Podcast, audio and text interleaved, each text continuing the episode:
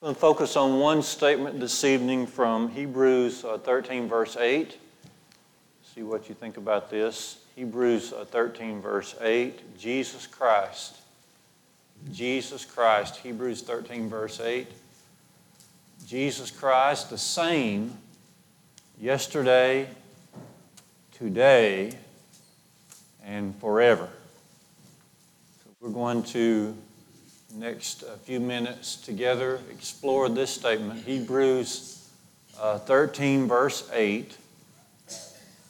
Jesus Christ, the same yesterday, today, and forever. Now, the eternal nature of Jesus is well documented in the scriptures and pretty well known to us, I think. Let's take just a couple of minutes to review the eternal nature of Jesus. For example, in John 8 uh, 58, Jesus applies something interesting to himself. And this has to do with an Old Testament incident with Moses as God is revealing himself to Moses way back in Exodus 3, wanting Moses to go and be the leader who would deliver his people out of Egyptian bondage. Moses had some questions. Moses said, Lord, who am I going to tell them that is sending me to do this?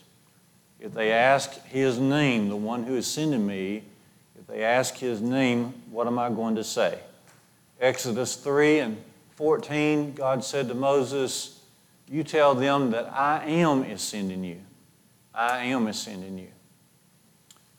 The idea of I am is simply to be, to be. And you know that this refers to the absolute, eternal self existence of God Himself. And Jesus in John 8 58 told some of the Jewish leaders, Before Abraham was born, I am. I am. So Jesus, He brings to us His eternal nature. In another place, Isaiah 44, verse 6, the eternal nature of God is brought out. Isaiah 44, verse 6, talking about how there's no God like the God of heaven.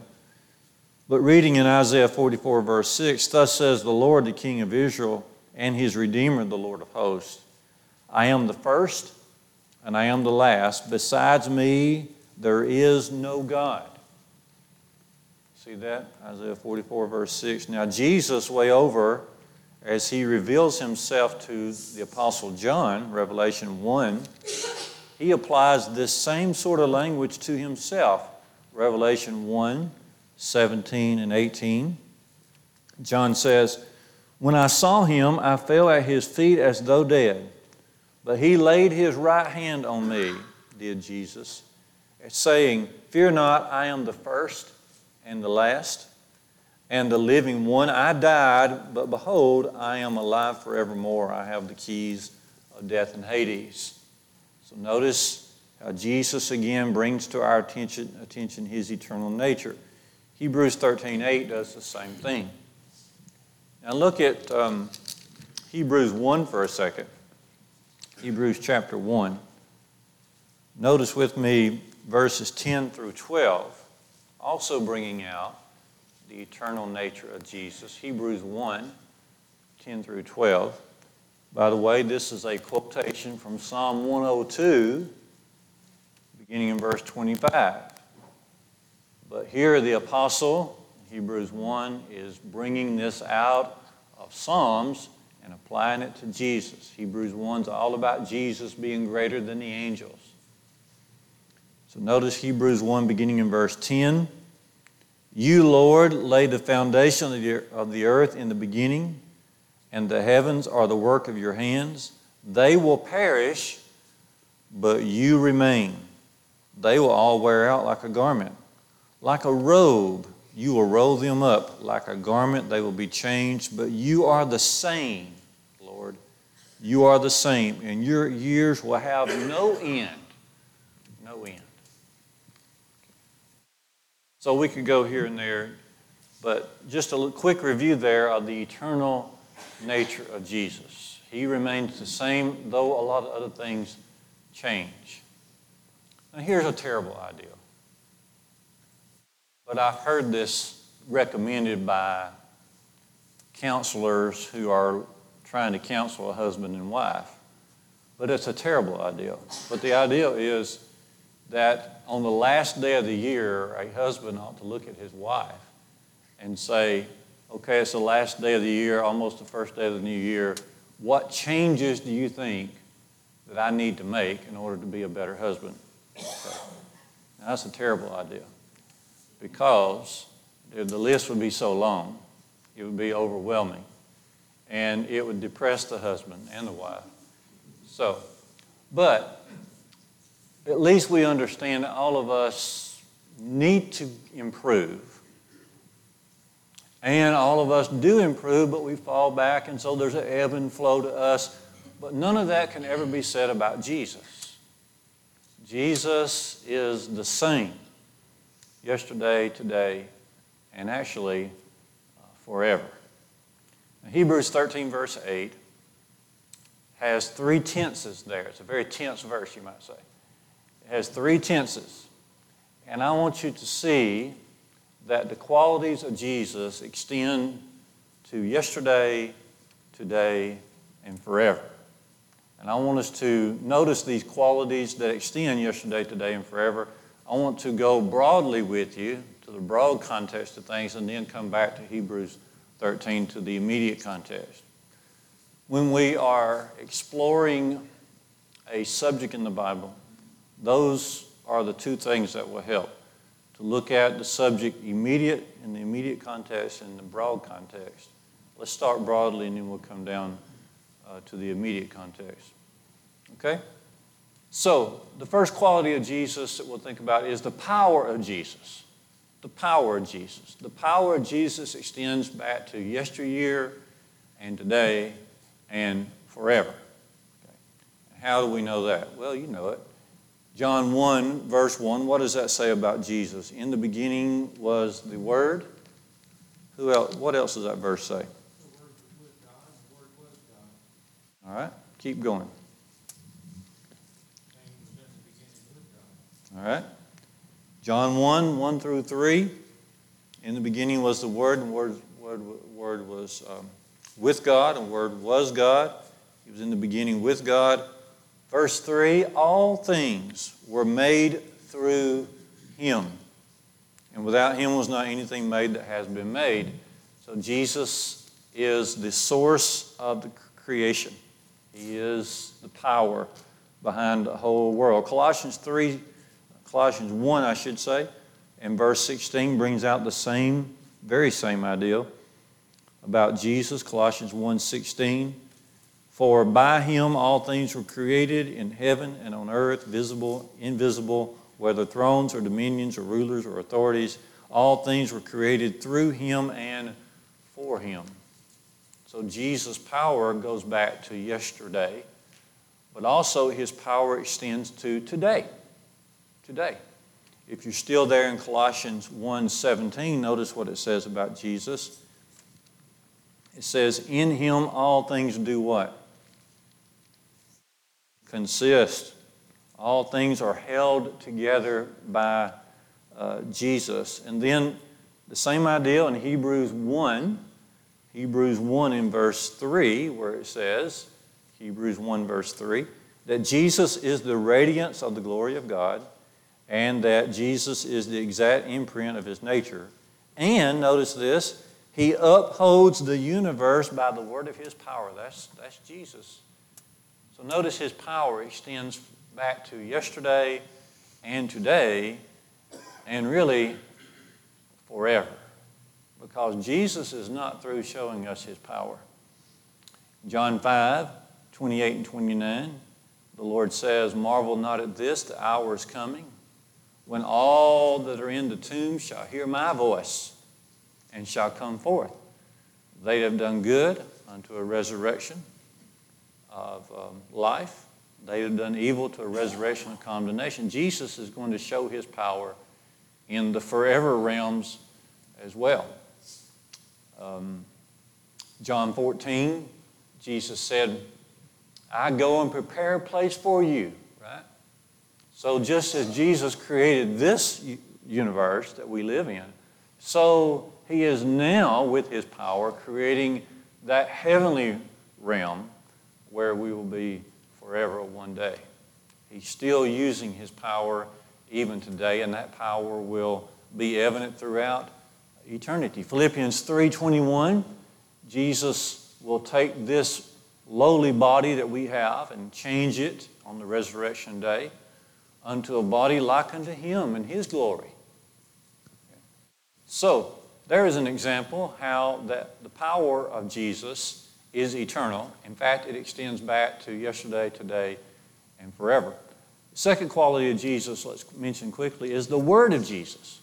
The Word of Jesus extends backwards to today and forever. I want you to notice with me in 1 Peter chapter 1 how that Jesus was in the Old Testament prophets as they spoke the Word of God. That's a, that's a great thought. Jesus was in, and he was part of God who was directing the Old Testament prophets. Notice 1 Peter 1, verse 10, concerning this salvation, 1 Peter 1, verse 10, the prophets who prophesied about the grace that was to be yours searched and inquired carefully, inquiring what person or time the Spirit of Christ, notice that, underline it, the Spirit of Christ in them, the prophets, was indicating when he predicted the sufferings of Christ and the subsequent uh, glories. So the Spirit of Christ was in the prophets as they spoke the Word of God. Just notice how the Word of Jesus is, is uh, eternal. Now, this is interesting to me because if you jump over to 1 Peter 3, verse 19 and 20, there's a weird but great statement made. 1 Peter 3 19 says that Jesus went and preached to the spirits in prison because they formerly did not obey when God's patience waited in the days of Noah while the ark was being prepared. Okay. Now, all that simply means is that the Spirit of Christ was in Noah as Noah, in those days before the ark, while the ark was being prepared, he also was out there preaching to the masses, saying, A flood is coming. Turn away from your violence. Turn away from your evil thoughts. And um, not many heeded him at all. But there, the Spirit of Christ was at work inside Noah as he, as he proclaimed. 2 Peter 2, verse 5 says Noah was a preacher of righteousness. And so as he preached God, Christ was, was with him. So notice how that the word of Jesus goes back, okay? but also the word of Jesus is, is present today. Hebrews 1, as you very well know, verses 1 and 2, the very beginning of the book of Hebrews, very beginning of the book of Hebrews. Long ago, at many times and in many ways, God spoke to our fathers by the prophets, but has in these last days, He has spoken to us by His Son, whom He appointed heir of all things. So Jesus is clearly the teacher today. And Jesus has brought His New Testament to us. And the new, or the new covenant to us, and he speaks uh, through that. In John 17, verse 8, Jesus, as he prays to the Heavenly Father, says, I have, I have taken your word, Father, and I have given it unto them, the apostles. And so the apostles has brought, has brought us the word of Christ. So it's been passed down from the Father to Christ to the apostles, and now these things are written we may have the word Christ. So the word of Jesus goes back to yesteryear, is definitely present today, and the word of G- words of Jesus will have an impact into eternity. Don't you want to hear, according to Matthew 25, 21, don't you want to hear Jesus say, Well done, thou good and faithful servant? Thou hast been a faithful, Thou hast been faithful over a few things. I will now make you ruler over many things. Enter into the joy of your Lord. Don't you want to hear those words? Come inherit the kingdom prepared for you from the foundation of the world. Enter into the joy of your Lord. Jesus' words will make an impact in eternity for everybody, good and bad. Matthew 7 23, to the evil or unfaithful, he will say to them, Depart from me, I never knew you. But the words of Jesus go back to yesteryear. They are definitely the power today. Paul says in Romans 1:16, I'm not ashamed of the gospel of who? The gospel of Christ. For it's the power of God unto salvation. So think about these two qualities for a second. You got the power of Jesus, eternal, eternal, and the word of Jesus, eternal. Jesus once said, Matthew 24, 35, he said, Heaven and earth shall pass away, but my word shall never pass away. 1 Peter 1, 23, Peter said, We are born again, not of corruptible seed, but of incorruptible, by the word of God, which lives and abides forever. So, a third quality, third quality is the sacrifice of Jesus. Does, does the sacrifice of Jesus extend backwards and forwards? Well, you know it does. And staying right here in Hebrews 9, book of Hebrews, you want to go over to chapter 9. Let's do a little reading about this. start in verse 26 and then back up. As you're turning there, remember Hebrews 1, verse 3 says that Jesus upholds the universe by the word of his power, and after making purification for sins, he sat down to the right hand of God. So Jesus in the past has made purification of sins. How did he do that? Hebrews 2, verse 9 says, He tasted death for every man by the grace of God. Now, in Hebrews 9, verse 26, notice says, For then he would have had to suffer repeatedly since the foundation of the world, but as it is, he has appeared once for all at the end of the ages to put away sin by the sacrifice of himself. So Jesus' sacrifice goes back in time. And does that sacrifice have abiding impact for us now? Certainly uh, it does. Looking right here in Hebrews 9,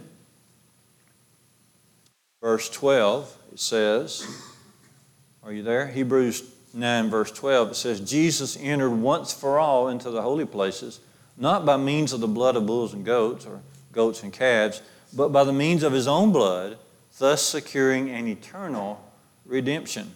For if the sprinkling of defiled persons with the blood of goats and bulls and with the ashes of a heifer sanctified for the purification of the flesh, that is, under the old law, if that worked under the old law. Verse 14, Hebrews 9, how much more will the blood of Christ, who through the eternal Spirit offered himself without blemish to God, how much more will that purify our conscience from dead works to serve the living and true God? So, the blood of Jesus is impactful because it has the power to forgive us of our sins now. It can cleanse our conscience, make us have a pure conscience. By the way, the Lord provides His blood to give us a pure conscience, but we must respond to that. We know that Peter writes in 1 Peter 3:21, the light figure whereunto even baptism does also now save us not the putting away the filth of the flesh, but to appeal to God for a clean conscience, a pure conscience. So, certainly, as we do the reading here, Hebrews 9, you see the sacrifice of Jesus was actually carried out in the past, but it has an abiding impact now for forgiveness of sins, and we'll be rejoicing in this forever forever. According to the, the scenes in the book of Revelation, like Revelation 5, verse 8, they're singing and they're praising the Lord because he was slain and he was able to purchase with his blood uh, people who are willing to submit to his will. They'll be singing in heaven, Revelation 15, verse 3, they'll be singing about Moses and the Lamb. Jesus is the Lamb of God that takes away the sins of the world. The sacrifice of Jesus is so critical to our faith that we'll never get done praising Him for that love. What about the compassion of Jesus? Is it extend backwards and forwards as well? Well, just quickly notice Hebrews 5, verse 7. Somebody read that for us when you get there.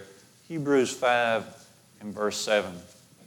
Let's think about that for just a minute. The compassion of Jesus. What does it say? Hebrews 5 and verse 7.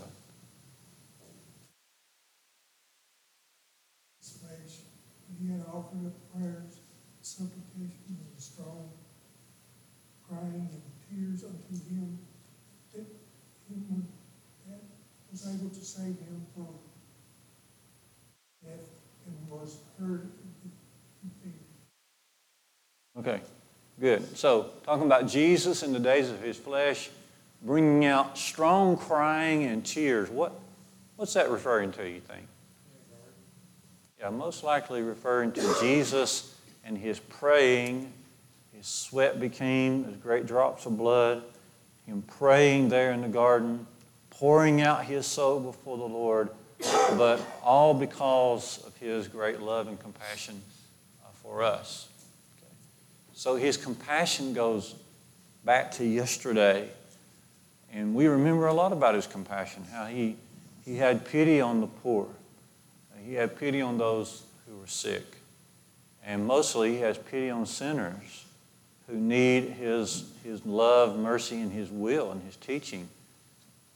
We remember the compassion of Jesus. We remember him coming and visiting Mary and Martha at the death of Lazarus. And John 11 35 saying Jesus uh, wept there as well. So in the past, Jesus has showed his compassion. What about right now? What is it that Jesus does right now to show his compassion? Right. Interceding for us in heaven. Romans 8:34 says that very thing. That Jesus is there at the right hand of God and he's interceding for us in heaven.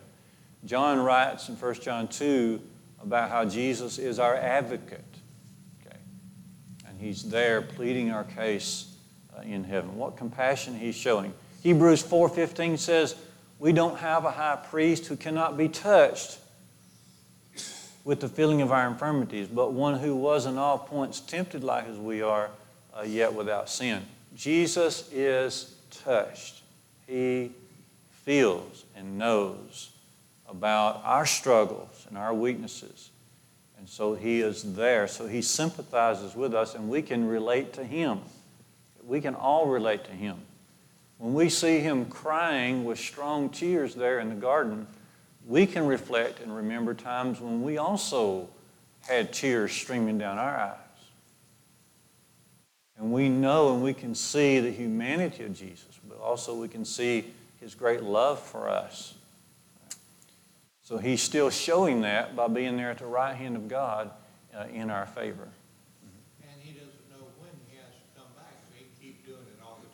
Yeah, he just keeps on doing it. Just keeps on doing it. So remember these passages like Romans 8 34 and 1 John 2, Hebrews 4 15, Hebrews 7 25. Jesus is at the right hand of God and he's able to save us uh, completely. He's able to save us to the uttermost. It says, um, We don't have a better friend than Jesus. Never, never, never a better friend than Jesus. Some friends are there when the skies are clear, but at the first sight of a storm or rain, then they leave us. But Jesus is the same yesterday, today, and forever. When we are in heaven, we'll be rejoicing forever about the compassion of Jesus. We, we will realize more than ever what a great gift heaven up above indeed is. And so, just on a broad sense, I wanted us to mention a few qualities of Jesus that, that extend back, but also extend to today and will be there uh, for forever. Now, going back to Hebrews 13, let's notice the immediate context here and understand that the leadership of Jesus is eternal as well. The leadership of Jesus is eternal. Notice in Hebrews uh, 13, verse 7, Hebrews 13, 7, remember your leaders, those who spoke to you the word of God, consider the outcome of their way of life, and imitate their faith. So the apostle is asking them to remember, remember those who have spoken the word to you. Okay, those are your leaders. I imagine he's talking about people like Stephen. Okay. Remember these leaders, these preachers, these teachers who have spoken the word to you, who are now no longer here, but remember them. Stephen was stoned to death, Acts chapter 7. What about James, John's brother, Acts 12, verses 1 and 2? Herod uh, killed him. Remember people like that. What about Paul? Uh, being in prison again and again, being whipped and beaten. Remember these men who have spoken to you the Word of God. Meditate on their way of life. Remember eternity, okay? And remember their faith and imitate. So meditate upon them, imitate. Okay. We ourselves can have good memories of men who have brought to us the Word of God. All of you do. All of us have great memories. My, my local preacher growing up in Curry uh, was Charles Brown, no longer with us, but what a faithful man he was. I remember one day, one Sunday morning, he, he had a cold and a cough, and he went up into the pulpit with a great giant bottle of cough syrup. Okay. And every time his voice would start to fail him, he would take a swig of that cough syrup, set it back down. He'd go a little bit further, more swig. By the time he got done with the sermon, his face was as red as that shirt right there. I mean, we, we thought he was going to blow up. But what a faithful man uh, he was. You all ha- we all have memories. But most of our memories need to be upon these great men who brought the Word of God recorded in Scripture. But here's the thing about men they have weaknesses, they have shortcomings. They have imperfections, and they would be the first to tell you that. But notice the next verse, Hebrews 13 8. But Jesus Christ is the same. See, no man can say that. No man can say, I have come in here perfect, I have come in here good, and I have left in the same, same way. No man can do that. That's why our faith is not in a man, no matter who they are, no matter how precious they are. Our, our faith is not in a man or a relative, it's in the Lord Jesus. I truly believe that's what he's getting at here in Hebrews 13, verse 7, going right into verse uh, number 8. That our faith, uh, as, as much as we want to and need to, in, in ways, uh, to imitate the faith of those who are before us, uh, eventually our faith must be in Jesus and Him alone.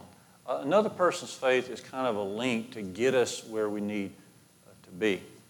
As Paul says in 1 Corinthians 11, verse 1, uh, follow me as I follow Christ. Okay. Paul didn't want them to follow him per se, but follow me until you can get to where you can follow Christ on your own. Okay. This is especially important to consider when we think about men and women who were once there faithful in the church, but who are now no longer there. And you have those experiences as well. Growing up in Curry, we had two main song leaders. They could lead a song at the drop of a hat, no matter where it's at in the book. Both of those men, one, both of them became unfaithful. One has died unfaithful and the other one is still out there somewhere, unfaithful, left his family, left his children, uh, unfaithful. Okay. And again, this is the reason Hebrews 13, verse 8 is there in Scripture, because there is only one that is reliable.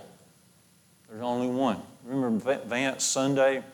He talked about 2 Timothy 4, and he said, 2 Timothy 4 mentions four different individuals. Um, mentions uh, Alexander, who did him much evil. Alexander uh, started out evil and finished evil. But he also mentions uh, Demas, okay, who left the work and left the faith, loved this present world. So Demas was once with Paul. He came into the faith good, but he left uh, bad. And then he mentions John Mark. John Mark disappointed Paul earlier and sort of left the work, but he was back strong by the time. So he started out bad, but finished good. And he mentioned Luke there in 2 Timothy 4, who, by all indications, he started strong and finished uh, strong. But the point is, there are Demases out there, there are Alexanders out there. But our faith is on the Lord Jesus. Okay? So the leadership of Jesus extends back, okay? Because we see him leading these faithful men of old. But Jesus is the one to lead us now, and he will lead us on in uh, to heaven if we allow him, if we will uh, follow him. Notice Hebrews 13, verse 9, in this same sense, says, Don't be carried away with strange and, and um, strange doctrines, is what it says, right? Hebrews 13, 9. Same idea. The Word of Jesus is what we follow. Don't leave the Word of Jesus. Don't be, don't be carried back. Don't, don't fall to the pressure. There were, there were a lot of pressure on the, on the Christians around Jerusalem, Judea in those days. A lot of pressure being put upon them to go back to the old law of, of Moses. Okay? Don't do that. You stay the course. You stay with the eternal Word that's brought to you by the eternal uh, Christ. Now, notice here one other thought in, in Hebrews 13. Notice the eternal presence of Jesus. His presence. His presence. Jesus promised, and he was with, he was with Paul. Okay. A reference there would be Acts 18.10, Paul got scared there in Corinth, and Jesus appeared to him and says, I'm with you. But at the end of the Great Commission, Jesus said, I will be with you. And in heaven, the Lord will ever be with us.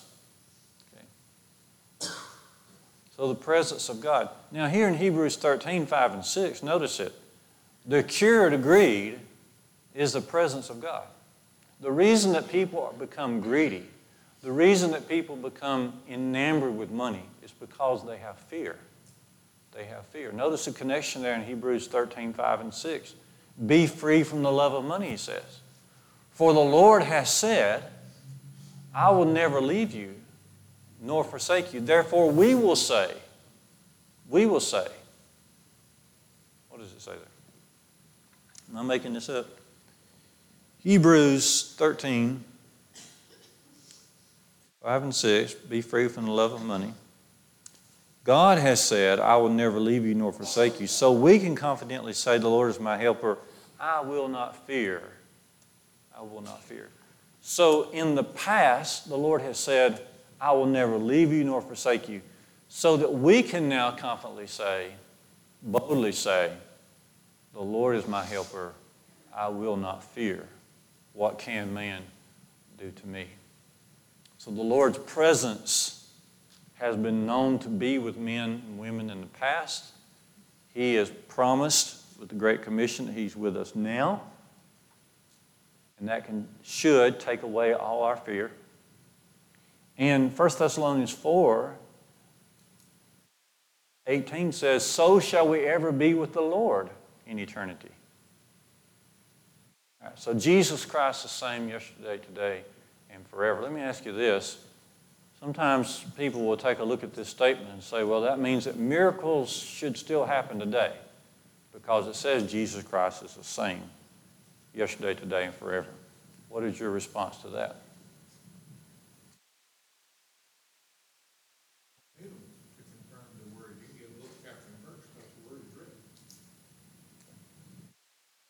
Right? What else would you say?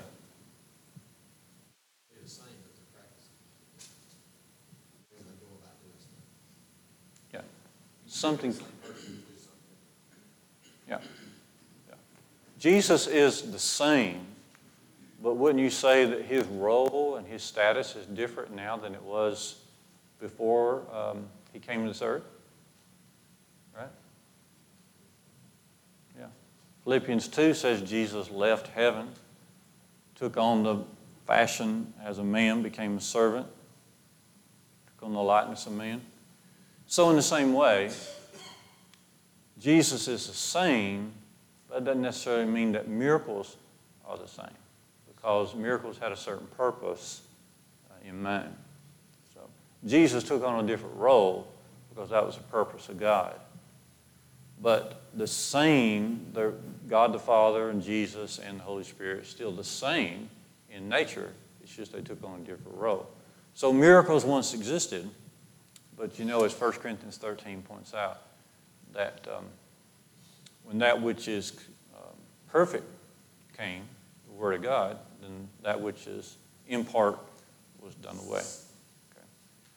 What if somebody said, Well, um, I can be saved from my sins just like the thief on the cross because Jesus is the same yesterday, today, and forever? Okay. What are you going to say about that?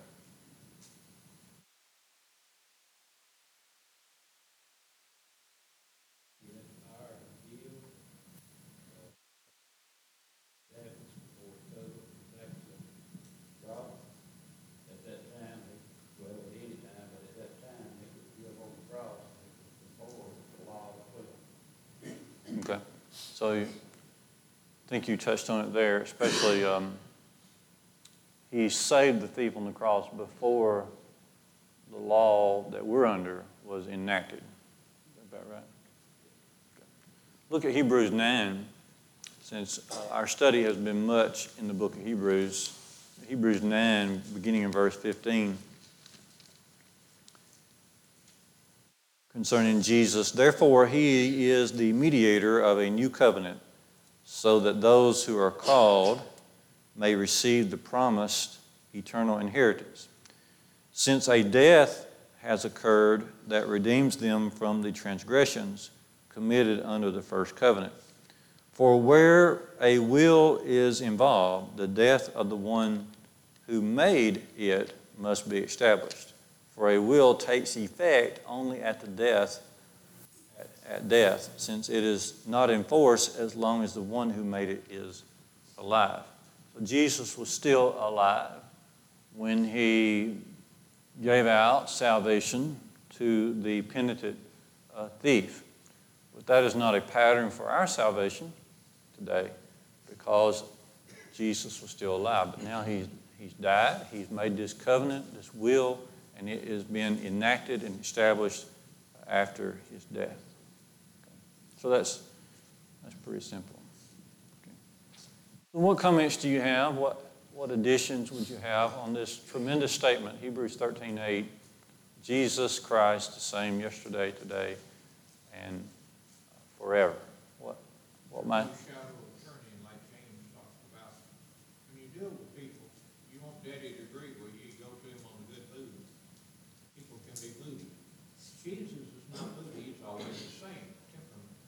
Same temperament. Okay. James 1, verse 5 If any man lack wisdom, let him ask of God, who gives to all generously, and he upbraids not. God's will never changes. He, he's not, as Mike says, he's not moody. He does, he's not carried by the by emotions up and down as we are. Okay. okay. His principles and rules do not change. Think about one particular principle or two that has been the same from the very beginning onward.